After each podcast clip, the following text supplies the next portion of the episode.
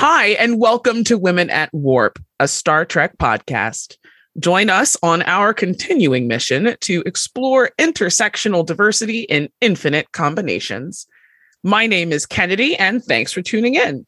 With me today is Grace. Hey, everybody. I'm all dressed up with nowhere to go but boldly forward. And we are thrilled to welcome a very special guest today, Strange New Worlds costume designer Bernadette Croft. But before we get into our interview, we have a little bit of housekeeping to do first.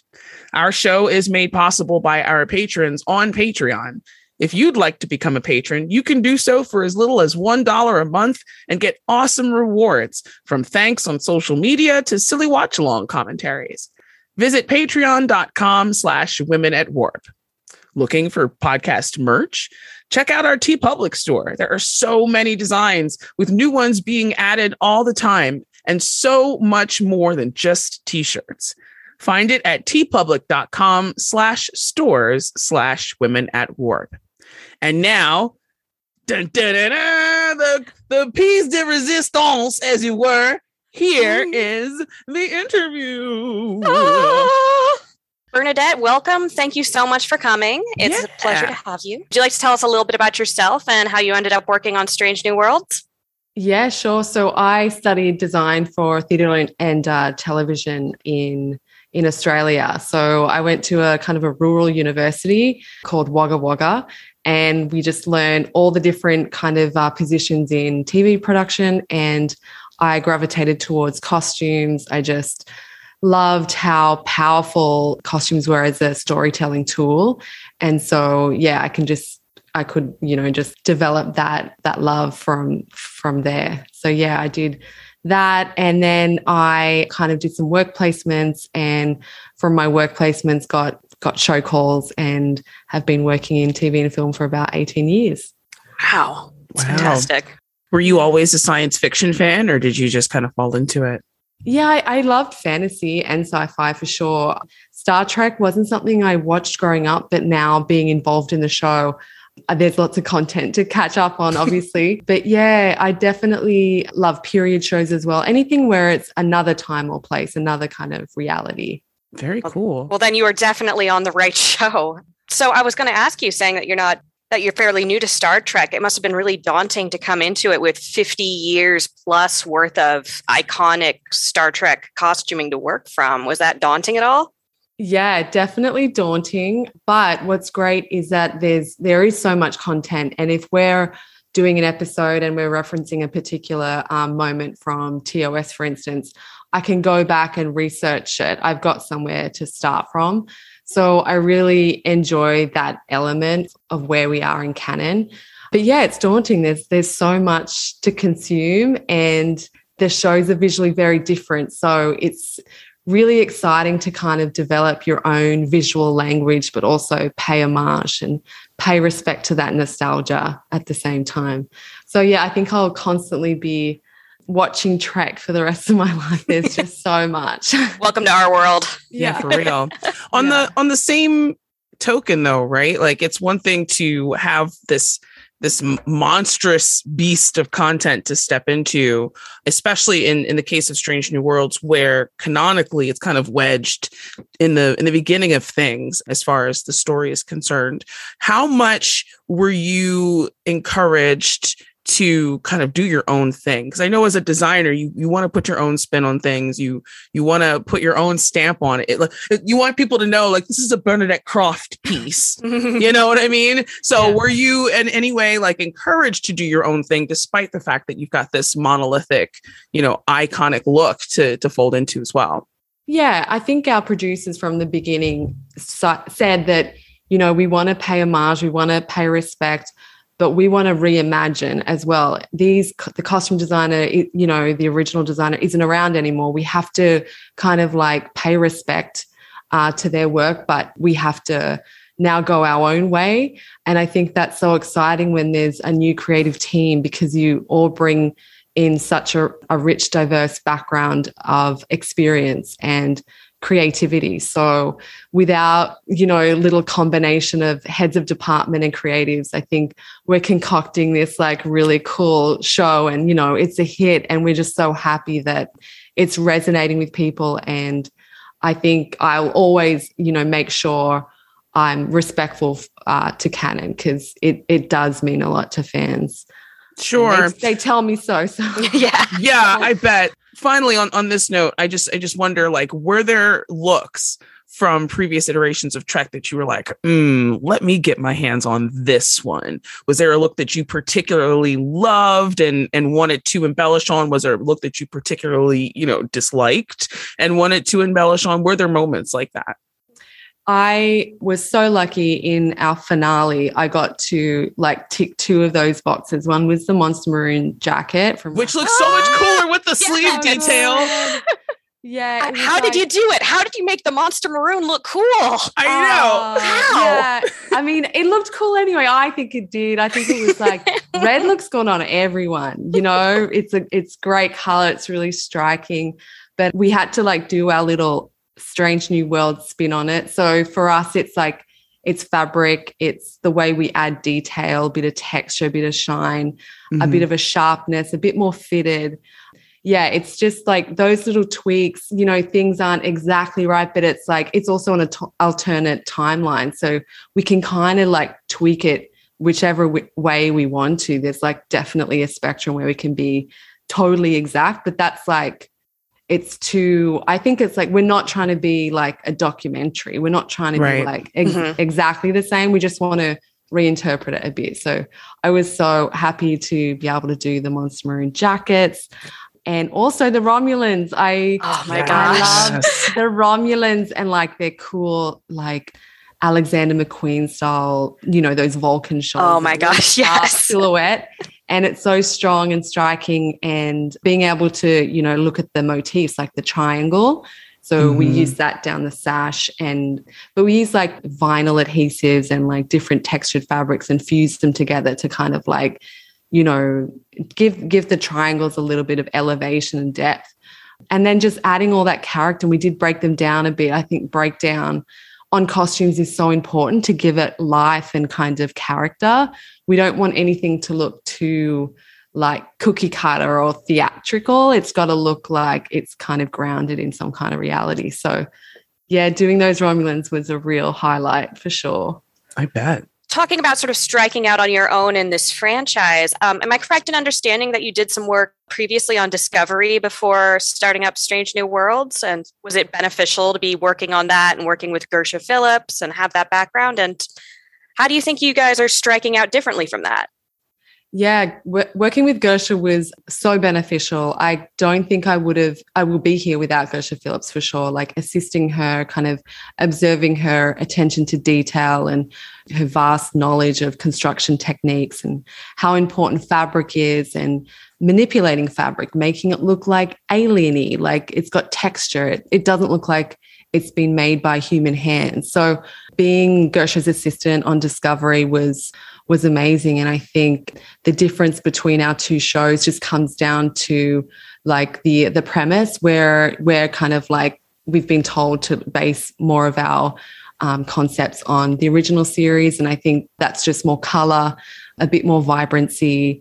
There's just a bit more optimism. So that's the difference, where I think Discovery is kind of very cool and sleek, and the colors are a bit more monochromatic. So style wise, I think that's where our differences lay. But yeah, Gersha's wonderful. And she's just wrapped on this amazing film called Woman King, starring Viola. Oh, yeah, yeah. yeah. That looks incredible. Yeah, she she's gonna she's killing it. And I think even from that film, you can see her level of detail, and it's definitely rubbed off on me with um, the costumes I'm doing on Strange New Worlds. Yeah. Sure. The costume, the textile nerd in me, and a handful of my cosplay friends are are wondering, like, as you mentioned, there's lots of different textures and things to play with here. How many of these techniques were things that had been developed in the past and, and you finally got a chance to apply them for the first time? And how many of them were things that you're like, developing on set, like day of, hey, this seam ripped. How do I make this look cool? Oh, wait, let's make them all this look this way because this works. Were there moments like that? Were there like cosplay meltdowns or any major seat of the pants moments? Right. Well, how how did you, because everything looks flawless. So yeah. obviously, like, we can't tell, but I'm I'm curious, were any of these newer textures that, you know, were clearly manufactured for theatrical purposes and for the show itself, were those always as functional as they appear to be? Yeah, I think there's definitely a bit of smoke and mirrors in T V. Okay, you don't have to give them too many. You yeah. don't have to give too many tapes. Just, just curious. That, yeah. that could have been like a yes or no, and we would have been cool yeah. with it. But it's like we've got a, a team on set that really um, help with any of those like whoops-a-daisy moments where, yeah, like something may look a bit not quite adjusted. So they go in before each take and adjust everything, and you know, straighten anything out that looks crooked, or if something does rip or tear, or yeah, like sometimes we don't have a lot of time in prep, so we make things really quickly, as fast as we can. We break it down as fast as we can, and, you know, some paint might chip or something might happen. So our team on set are just there being wizards, just like fixing everything before we go to camera. So, yeah, there's definitely, like, we're definitely not perfect. We try to, we aim for perfection, but, yeah, we're just doing our best too. So I think um, the cosplay uh community is like, I'm new to it, so I just see everyone's like love and attention to detail. I'm just like so amazed with what people can do without having the technologies and the equipment and the budget that we do. I'm just like so impressed with how they get other materials that are cheaper or easier to find and crafted in a way that looks just like what we did on on Strange New Worlds. I think that's really cool. I got to ask, with Trekkies being notorious nitpickers and super sticklers for detail, and knowing that a lot of your costumes are being shown to an audience that's going to want to cosplay them and get creative with that, was that was that also intimidating, knowing that you could see someone coming around in one of your designs at a con? Or Oh, I think it's just the most wonderful feeling, like how I'm just feel so honored that they they care so much and they're watching and they're taking an interest in it. And yeah, Trekkies are notorious for being nitpickers. So, but like we knew that when we started, and w- it's okay to not like every single thing that, that comes out of the show. That's fine. It's totally fine if people love it as well. You know, you you can you can like it or not like it. But for the costumes that I'm hoping are coming out at cosplay conventions and stuff, I. I'm really looking forward to it. I guess the only um, convention I've been to is the one in Chicago this year, and yeah. it was before our show was out yet. So there was no no one really cosplaying in Strange New Worlds. But after this sh- this season's kind of had so much success, I'm going to go to the San Diego Comic-Con, and I'm kind of like, oh my goodness, there'll be some cosplayers, and I want to get their pics and like post about it. Oh, you yeah, are in for, for a treat. Yeah. yeah, tell me about it. Yeah. So since we're stepping into this point in Trek in time, right, yeah. which is after the beginning of Discovery and before the original series, the women's uniforms on the original series were iconic. They were groundbreaking. They were somehow controversial, yet liberating, all at the same time. Considering those costumes and how revealing they were, and perhaps, you know, someone could argue that they were created for the male gaze, how did you reapproach imagining them? Yeah, I totally agree with you. I think they're iconic. I love those dresses. But for today, it's just not professional, I don't think, to be wearing something so short to work and, you know, you being able to see your underwear if you bend over or whatever. Or you mean you matching, you know, bloomies? Yeah. The Starfleet, the Starfleet issued bloomies. So freaking cute, but like we just can't do that anymore. Like it's a, from another time and place, and you can love that, and it's totally great. Because I do too. I think it's just like, what the heck were they thinking? Yeah, you don't but, really get your engineering degree so you can run around in a pair of Spanx under no, a miniskirt. No, right. it's it was totally distracting. It really was. And it's like it distracts you from the story, from the character, from the seriousness of a subject matter. So it's just like we definitely wanted to avoid that. But we can still pay tribute to it. We can still reflect on that and be like, okay, let's just reimagine that in another way. So we've done what we call the tunic, which is just like a kind of elongated jacket. We've we've given it some shaping. If the character wants shaping, if that works for them, that's what we do. Otherwise, it's quite just long and straight, and you wear leggings under it. So it's just like you can run, you can fight, you can do stunts, or wear pants. Like we just wanted to have like variations in our uniform because we wanted to show a bit more personality with our characters and also give them options, like a variety. We wanted to see different silhouettes. Not everyone's the same. People right. are all different shapes and sizes. So we just wanted to kind of like celebrate that. Yeah. It's really appreciated too, because when you look at different branches of different folks' militaries, like there's different uniforms there's for different folks. Uniforms, you know, yes. They're gendered, which can be a little boring, but It, it, it's a uniform option. You know, if you feel yeah. like wearing the skirt one day, you can wear the skirt one day and not be out of out of code, you know? So I think yeah. it's really neat that they were provided multiple options as well. And then everyone can work with their own personal level of comfort with what they're wearing. Right. And if and it fits, like, it's so great. yeah. Like seeing, I mean, this is a different show, certainly, but, but seeing Tilly in that uniform showed me like, oh, here we go. Thick Jones could be in the future too, first Absolutely. and foremost, but we can Absolutely. also be outfitted in a uniform that not only denotes our level of dedication to this organization that we've affiliated ourselves with, but yeah. also like paying homage to the amount of time, energy, and effort it would take for an individual to get to that point too. I don't want to be in Starfleet and my shit doesn't fit. Exactly. You want to look good. You want to like represent. So it's like, yeah, I think people get confidence from all types of clothing, if it's revealing or if it's a power suit and it's like covering your body, or if it's a leather jacket, maybe it's the texture. So yeah, you really have to lean into the individuality that way. To say nothing about the variation and being able to express gender wise, there isn't no like one set male uniform and female uniform. There are different variations again for different comfort levels. Yeah. Any gender should be able to wear any, any of the uniform options for sure. Yes. I've known many a guy wearing a scant for the first time to a Star Trek convention who would definitely agree with you there. And rocking it. Yeah. Rocking it. it. I've never seen anyone not look fantastic in a scant. Let's yeah. be clear. And they get so much love and attention. Like it's a, it's a good option to go to. Yeah. Okay. I agree. Who doesn't want a little a little leg showing if you're on a on a Galaxy class starship, yeah. right? Like I'm yeah. out here, I may as well.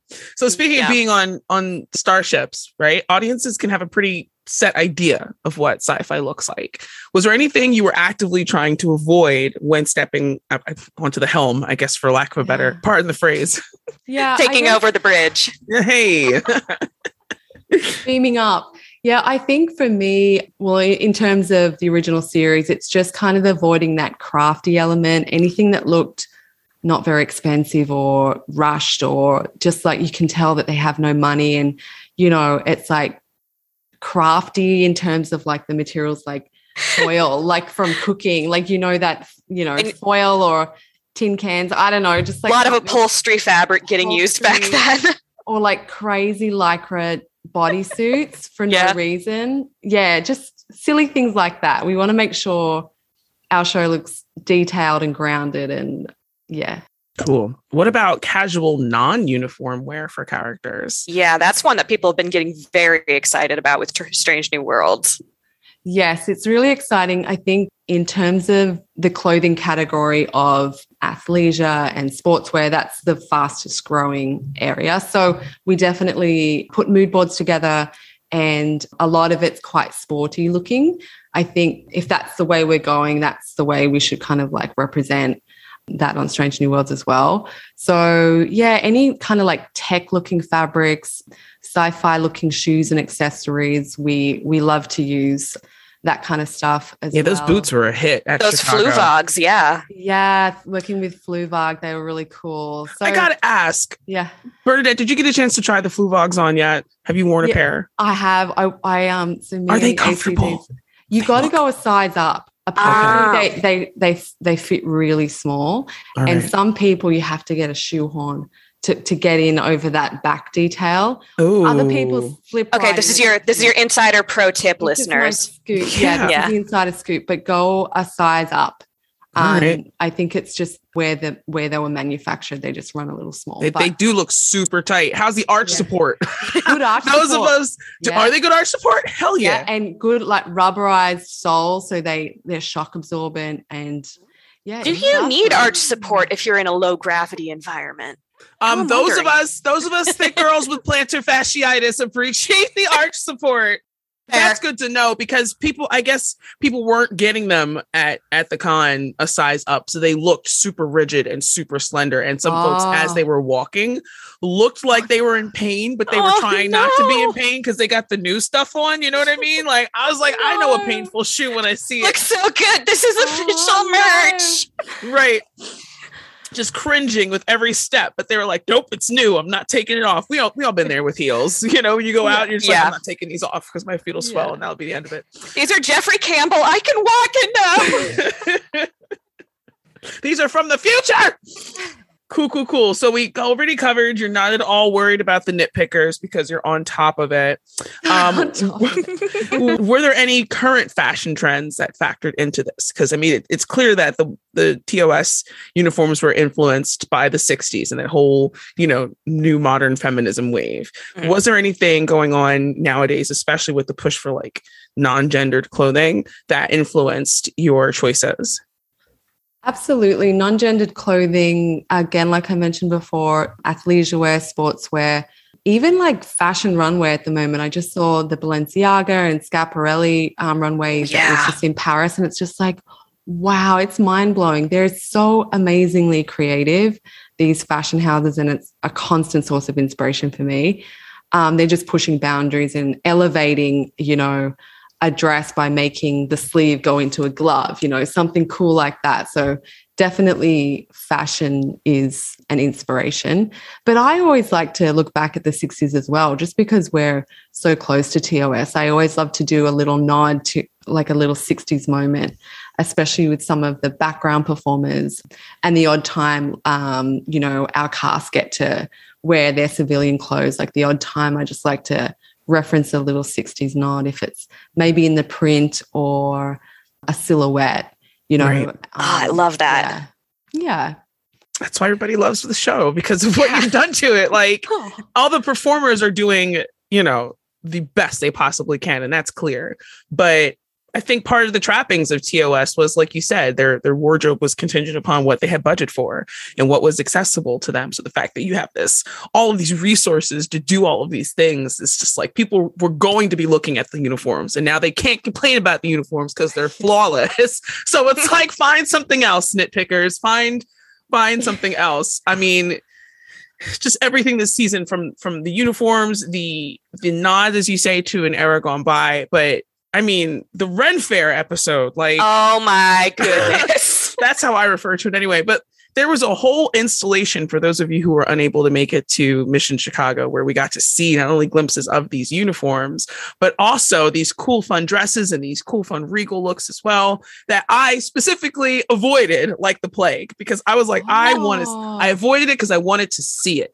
You know what I mean? Like, I wanted to see it on screen. I, and I knew that seeing it in real life and seeing how those textures and things could catch light would influence what I would be looking forward to once it aired. So I was like, I don't want to look at this. I just want to see it. I want to see it lit the way it was intended. I want to see it worn by the body that it was fitted for. Like, let me just see it, because otherwise I don't know how I'm going to feel. And I'm so glad that I waited, because seeing Christina Chong in that dress. Oh, my God. Oh, my goodness. She gave it life. Oh my no gosh. Mannequin, no mannequin can match her in that dress. Like, she just elevated it. She brought so much whimsy, kind of like fun to it. She was just so good. Absolute credit to all of the performers for being able to wear those costumes and not have the costumes wear them, which yes. sounds like it can be a lot when you're working with a very costumey costume. So absolutely. And yeah. that was very, very big costume. But with um, Crucie's background in dance, she's she was a professional dancer. And also she's done like, oh my God, parkour. So oh she's just gosh. like really good with her body and her, the, she can, she's strong, right? So she could carry that dress. It was heavy.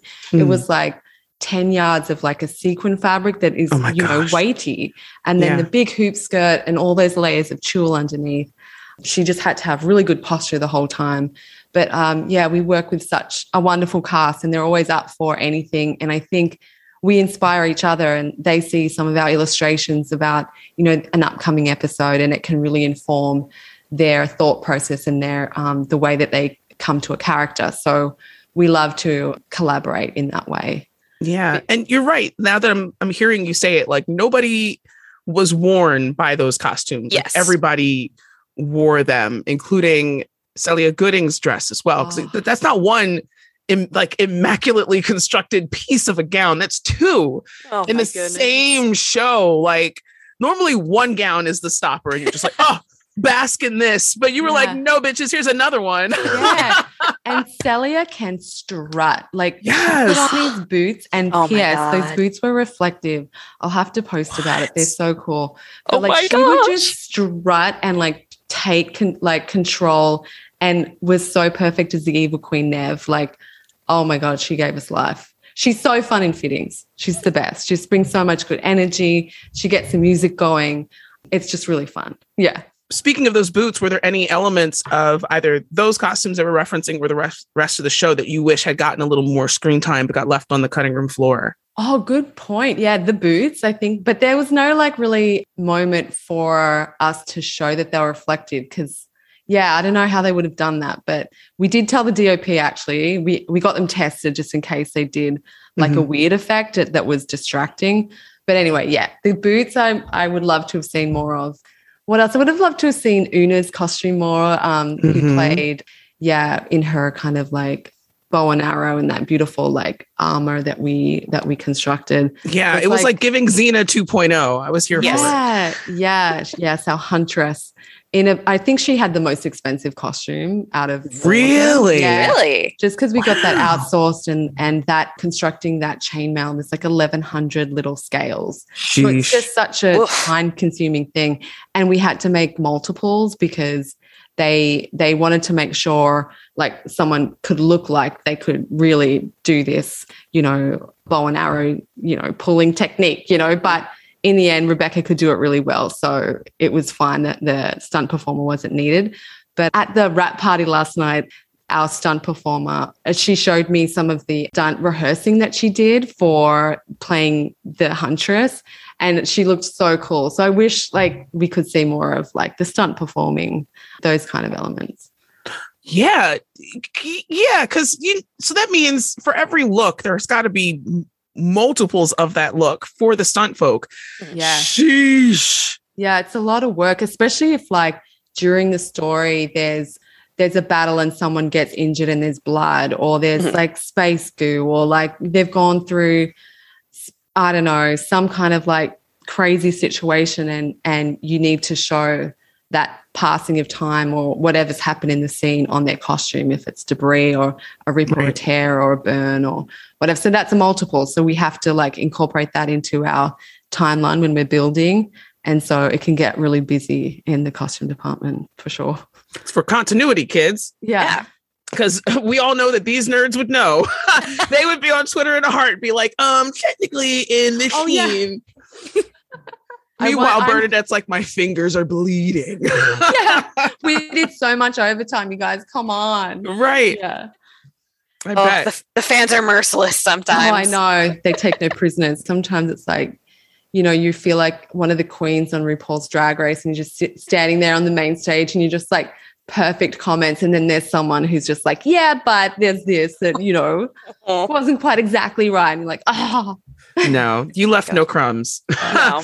There was no crumbs, none whatsoever. Because I was, I already knew about the La'an dress because it was so sequenced that you could see it shimmering from behind the walls of the installation. So I knew there was going to be one. I did not know there was going to be another. So I was like, this, now we showing off.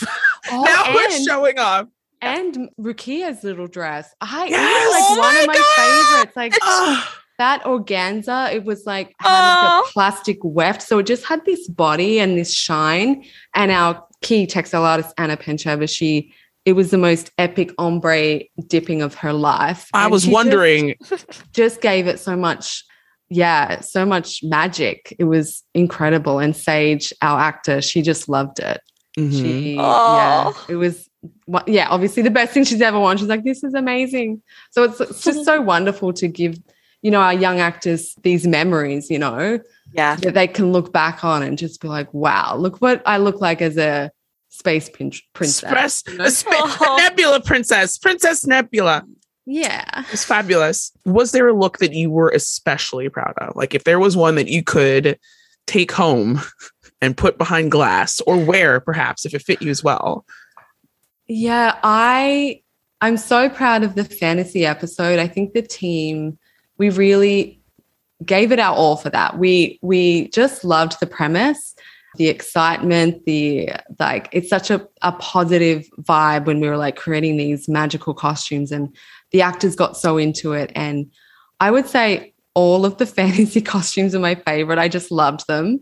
Especially in Benga, I, I really... Loved, I wasn't going to say yeah. it because everybody loves that dress. Yeah. His crown, yeah. like everything in Benga had on. I was like, is this space Wakanda? Have we met? Have yeah. we finally reached this point in Afrofuturism where we can retain, you know, cultural like elements to regality and also take it into the future and also like make someone's complexion pop? Are we there? I think we're there. And I just... Mm. Mm. I, I'm so happy like it. I checked in with Gersha about that. I know how important it is to research, especially if it's um, not a culture of, of, you know, that relates to you. And I'm a white woman, so I wanted to make sure that I did that respectfully. And Babs has Nigerian heritage and that's his background. And like, you know, ref- referencing past and present Nigerian royalty was just so cool. And we um, bought as many beads as we could from Nigeria, like the coral and like oh, the different. Yeah. It's fantastic. Yeah. yeah. I wondered if that coral was like legit coral, if you all just kind of manufactured it. Uh, yeah, coral no, is leg- super important in yeah. Nigerian culture. Yeah. And the crown and, and the other antique motifs that we had. Even even the fabric, the triangles is a very important, iconic feature as well. So, yeah, I just loved, and he was the he was the heart of the story, along with his daughter Rukia. Just the the love of the father and daughter there, and that sacrifice was so heart wrenching. Hey, totally made me cry. Oh. But it was just, yeah, it was a really nice costume to to to build for for Babs. So that one would be your favorite? I'll say that's my... And also Rukia. Okay. Okay. So that's fine. It can be two. There's no yeah, wrong answer. Yeah, it can be answer. Two for one there. They're, yeah. they're connected. They're, they're a joint thing. Yeah. If they if they were sold as dolls, like that yeah, would, they be, would be I was yeah. going to say, she would be an accessory to his action figure. And then I'm like, no, she she would be her that own Barbie. That would be a set. Yeah. You know how there's like the T O S Barbie and Ken yeah. set? Yeah. Like, I feel like Mbenga and Rukia would be a set in that yeah. part. No, yeah, sold just, separately. Just, right, not sold separately. You know, just giving C B S merch ideas, no big deal. yeah, where's that cut? These are these are our yeah. ideas. Right. um, can you tell us about some of your other favorite projects outside of Trek?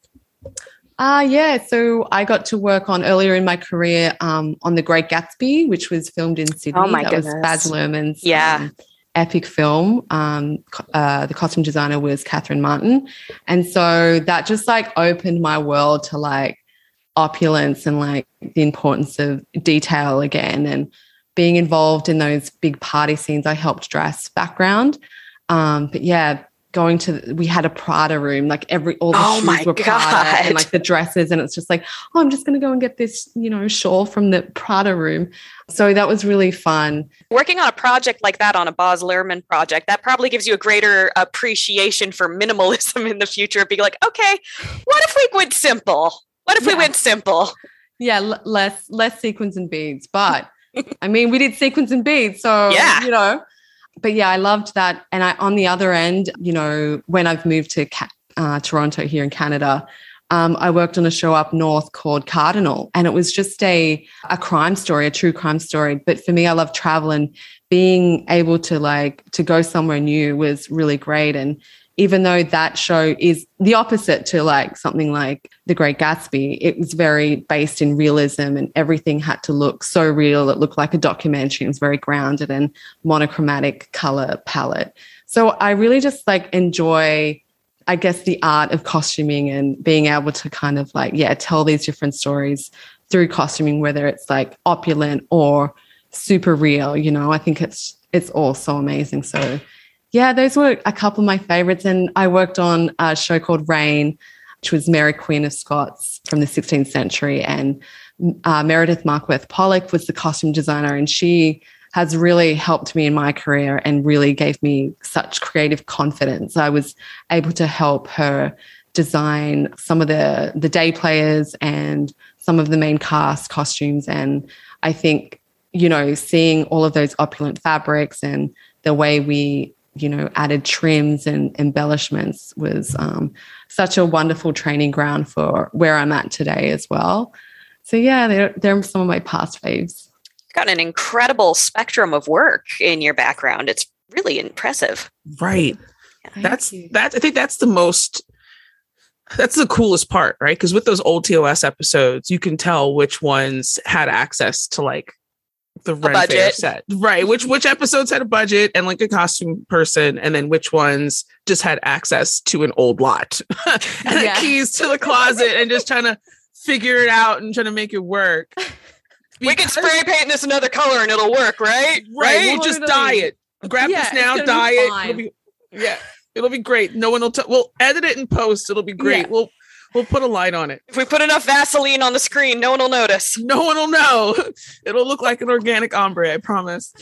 What would you like the chance to do next? Now that you've shown us your minimalist, your sci-fi, oh, yeah. your fancy, your fantasy, like what was something that would you like to do? Yeah, what, what's your reach for the stars, Hope? Oh, wow. Hey, I see what you did there. Hey. I love, I just love reaching for the stars nonstop. I mean, I think, wouldn't it be cool if we did a film that's centered on our Strange New Worlds characters? Maybe we kind of elevate them even more and we can follow around some of the characters that we didn't see much this season. Like maybe Hema can come back. I don't know. Please, or please, we please. find out how Ortegas like has such cool sword skills. Like where did where did that come from? I don't know. I'd love to. I'd love there to be like a Strange New Worlds film. That would be cool. Mm. But anything yeah. sci-fi, fantasy, I just love. Anything period, anything, yeah, from another time or place. I would love to see both you and Gersha figure something out, like either tag team or trade off, whichever. I'm flexible. I'm I'm probably going to be happy with both. Um, but like on other species that we've seen in Trek that we might not have seen much of in Discovery yet. Oh, yeah. So I would love to see your take on like what Klingon everyday life would be like, right? Because they play with oh, a lot yeah. of jewel tones. They yeah. also play with different textures too. I would love to see your take on what Cardassians would wear. Mm-hmm. I would love yeah. to see what pattern. Ferengi. What would Ferengis look like to you? You already know. I was about to say which patterns are going on Brunt's new coat. Like, I just need to know what's happening. So Guy needs more than one suit. I'm telling you. Yeah, because Brunt only got the one. So we definitely need Bernadette to get to make yeah. Brunt a suit, because we all know we've all clocked his wardrobe. Yeah, he needs um, a closet. Yeah. Were there any other species that you would love to to play around with or develop for the first time or, or reimagine in any way? Yeah, I think you hit the nail on the head. The Klingons would be really amazing. And I think when you're developing an idea or concept, what we do is we just, uh, you know, offer up options to the producers. So if I got a Klingon, for instance, I would do lots of different variations. Like I would do a spectrum, you know, on okay. something that Ooh, looks tell me everything. close to T O S, something that looks like close to Discovery, and then we kind of find a balance, and, and mm-hmm. that's how I would approach it, I would say. Okay. All right. Oh, I'm excited now. Yeah, oh yeah, yeah. So if we're looking at like disco T O S Klingons, it's less jewel tones, more textures. I'm with it. Yeah. I'm with it. I'm with it. I feel like the jewel tones can come later. That can come later in the twenty-three hundreds. We can we can aspire to that, but it's got to come from somewhere. Mm. Oh my gosh. Uh, what what about you guys? What what kind of what do you want to see next on Strange New Worlds? Oh like my what, God. What alien? Grace, you go first. Okay, I'll oh write my- them down and I'll send them to Henry and Akiva. Oh my gosh. Oh my gosh. Ready. Now I'm going to just l- forget okay. the name of every species forever. But um, I love me the Bajorans. I love seeing how people interpret it, especially because we got them very much only seen through the perspective of one designer through the course of T N G and D S nine. So I would love to see another designer try and play around with that a little bit. And then by contrast, I'd like to see the Cardassians, just because it's very interesting to see them as kind of polar opposites and seeing what you can do with that. Yeah. Also, I'd be a sucker if I didn't say the Borg, because everybody likes a Borg look, but that probably wouldn't work in this continuity. Right. They weren't around in this timeline. No. Yeah. Mm. But I can dream.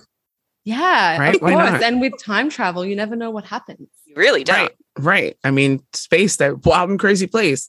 Yeah. I mean, I, I gave my big ones, the, the Klingons and the Cardassians, just because, like I said, there's so many cool. Okay. So there's two for Cardassians there. Right. Okay. But I, write that down. Write that down. Score, Sorry. Yep, scored that. Wait, wait, wait. I've got one. I've got one. I've got one. I've okay. got one. We've we've got to prepare yourselves for a minute here. We got to say the Betazoids just so we know what culture Luoxana Troy came oh from. The gosh. big, most flamboyant gown wearer in all of Star Trek of the nineties. Oh my gosh, the trains. Everyone's got a train. Even the menfolk. The mask looks have trains. Everyone's I'm, got a train on Beta Z. I need to know what world exists where that's just casual wear. Just everybody. Everybody's got a train. You can have a, a, a short little waistcoat, but it's got tails, honey, and it drags. It's got weight, it's got body. You I have outfit say, specific wigs, you wear right. antique brooches, and guys, my I've got heart palpitations. This is like everything to me. So my other favorite species that we see very little of are the Bolians. Yeah. They're they're the blue folk with the the permeated ridge down their face. Yes. We always see them in the background. Yep. And they make because, for a good eye-catching extra. Right. Yes. Because we always see them in the background, I've noticed that the actors portraying them kind of run the spectrum as well. So you get lots of different skin tones underneath that blue. Yeah. So the yeah. makeup artist gets to play with a lot of different blues to pull that out of one's skin, right? Yeah. But they always put them in very monochromatic colors. Either they're in a uniform, so they're wearing whatever whatever division they're in, or it's like a yellow or, or like a goldenrod to make that blue pop. And I just wondered how, like what Bolian fashion would look like, right? Because they have a natural resistance to acidic things. So they can probably wear textiles that other might be abrasive to certain species, ah, you know? Right. Another fun fact, I because here we go, spiraling down the Star Trek nerd Let's hole. Down this rabbit hole. Um, Have you forgotten what show you're on? Right. Seriously. So I've read that they're like in the books, the Cardassians will wear, sounds terrible, Bolian skin accessories. So kind of oh, how we wear, horrifying. yeah, kind of how we wear like gator or skin print stuff. They will wear Bolian skin things because the blue pops off of their skin tone. So you know how like... And because they're terrible, yeah. Right, because they're horrible, horrible people. Um, but you know how like the, the Cardassian women will wear like blue in their spoon? Yeah, like they yeah. wear those blues to to pop off their skin as well. So I'm talking like Bolian skin. I hate even saying that. Bolian skin purses, you know, belts, like that kind of stuff. So knowing that their skin is prized in that way, imagine what kind of textures would be neat to pop off of that and accentuate it. Because I can't imagine someone being a Bolian and knowing how singular they look. Like they're one of two blue species in Trek that we know of. So it how would- cool would it be? Like what, I'm curious to what colors one would use outside of like the golds and the grays that they tend to put them in. It'd probably be too much to hope that there's an ethical Bolian skin market, wouldn't it? No, it's no such thing. They couldn't Alexander McQueen it and have like no, cloning it in a tank. You'd have to like get some other type of of of printed flesh like material and dye it maybe a Bolian blue. But the knockoff market must be interesting. Yeah, right. Fell off a truck. Fell I off wonder, a transport. I wonder if anyone's cosplayed this. This is another great idea, Kennedy. Bolian um, Bolians are difficult because things. of the blue. Yeah. But but Bolian skin. And also the bald head uh, yeah. gives some people challenge. But yeah, yeah. I think Bolian. we got to see more of that. I think I think people have strayed away from Bolians as a whole, as like cosplaying, because of how difficult the makeup is. Um, and I don't know if anyone's as much of a nerd as me to research what Cardassians were doing with Bolian flesh to, to put it in a uniform. So I... I I don't know of any like firsthand, but I, I wouldn't be surprised because I refuse to believe I'm the only one on that level. Um, but yeah, I very rarely see Bolians because like like Grace was saying, that bald head is difficult to achieve. A bald cap is hours of work. Yeah. yeah. And to, to get it all blended, all that makeup, oh yeah. To walk around a con all day or for three days, it's that's a lot of work. Right. I would love for there to be more Bolian characters and stuff that our friends who don't have any hair can show off. Yeah. You know? But can you have hair as a Bolian or not? Or no, I haven't really seen it. We've established that you there's at least but- one Bolian wearing a toupee to pick up women. Oh, there you go. Yeah. Right. And then there was an episode in T N G where we met a Bolian woman, but she ended up being a facsimile. She was a plant. Yeah. Okay. So, um, oh, yeah. That was haven't... the nuns don't wear lipstick moment of gotcha. Right, right, right. Bolians don't have hair. Yeah. So we don't, that's the only Bolian we've seen with hair. And sh- technically they weren't really a Bolian anyway. So, but we do have the Bolian barber, so we know there's at least an interest in hair. Yeah, we know they know oh, what they're doing. Yeah, nice. Yeah, it's the best. But yeah, best barber on the U S S Enterprise, which is hilarious seeing Picard sit in a barber seat. But you know, we digress. We digress. Yeah. yeah. Um. Yeah, so I would love to see Bolians. I would love to see your interpretation of Car- Cardassian athleisure wear. um, I would love to see a, a reimagination of, of their uniform because um, it is and, very armory and rigid. You can tell some of the actors were struggling with it. Yeah, and based on what we've seen this past season, we'd just love to see more from you. Okay, well, you've got it. Okay, so we've just season two, and I can safely say it's going to be very exciting, and you'll be happy. Excellent. You're going to be happy. I hope is, you will be. Is there anything you like can't tell us about, but that you would like to drop hints about? I think we've discussed a couple of options that may or may not be, yeah, represented in. Okay, cool. That's nice and, and clandestine. That yeah, that's yeah. that's sufficiently vague. Don't worry. Vague. Yeah. I won't get fired. Yeah. No, no, no, of course yeah. not. In fact, we never had this conversation. This didn't happen. No, what's a podcast? I I don't know what you're talking about. So cool. People only talk on the radio. Yes. No, it's a really exciting season. It's um yeah, pushed the boundaries on on some things for sure. Excellent. We're very well, Ber- excited. Yeah. And Bernadette, it has been an absolute delight having you here today. Thank you so much for joining us. Thank you for having me. I'm such a fan of the podcast and oh. I can't wait to hear more of your insights. It's incredible. Oh my yes. gosh. Thank you so much for listening. We appreciate you and we appreciate yes. everything you do. Yeah. Okay. So yeah. Bernadette, is there anywhere uh, people can find more from you on the internet if they're more interested in your thoughts and work? I would follow my Instagram page at Berncroft, B E R N C R O F T. And I love to post um, costumes that we've um, had on the show and give our fans a bit of detail. Yay. Yeah. Fabulous. And Kennedy, where can, be, can people find more from you online? Uh, sure. You can find me on both Instagram and Twitter at That Mikey Chick. That's that M I K E Y C H I C K. Don't act up in my comments because I will drag you publicly before blocking you. I hate that I have to say it, but it's true, Bernadette. They try me every time. And Grace, where can folks find you on the internet? You can find me on Twitter at BoneCrusherJank and having an out-of-body experience at the thought of a secret Star Trek professional mood board. Because my, my mind left my body for a minute there at the thought of that. Ooh. Yeah. A Star Trek mood board. That's I make a moment. Them already for fun. So knowing that that's something that is done in a professional ca- capacity warms my heart. I know. I can't believe that I get to do this job. It's crazy. I'm literally uh, doing Star Trek mood boards. Yeah! So cool. To learn more about our show or to contact us, visit women at warp dot com. Email us at crew at women at warp dot com or find us on Facebook, Twitter, or Instagram at Women at Warp. Thanks so much for listening. Say goodnight, Grace. Goodnight, Grace.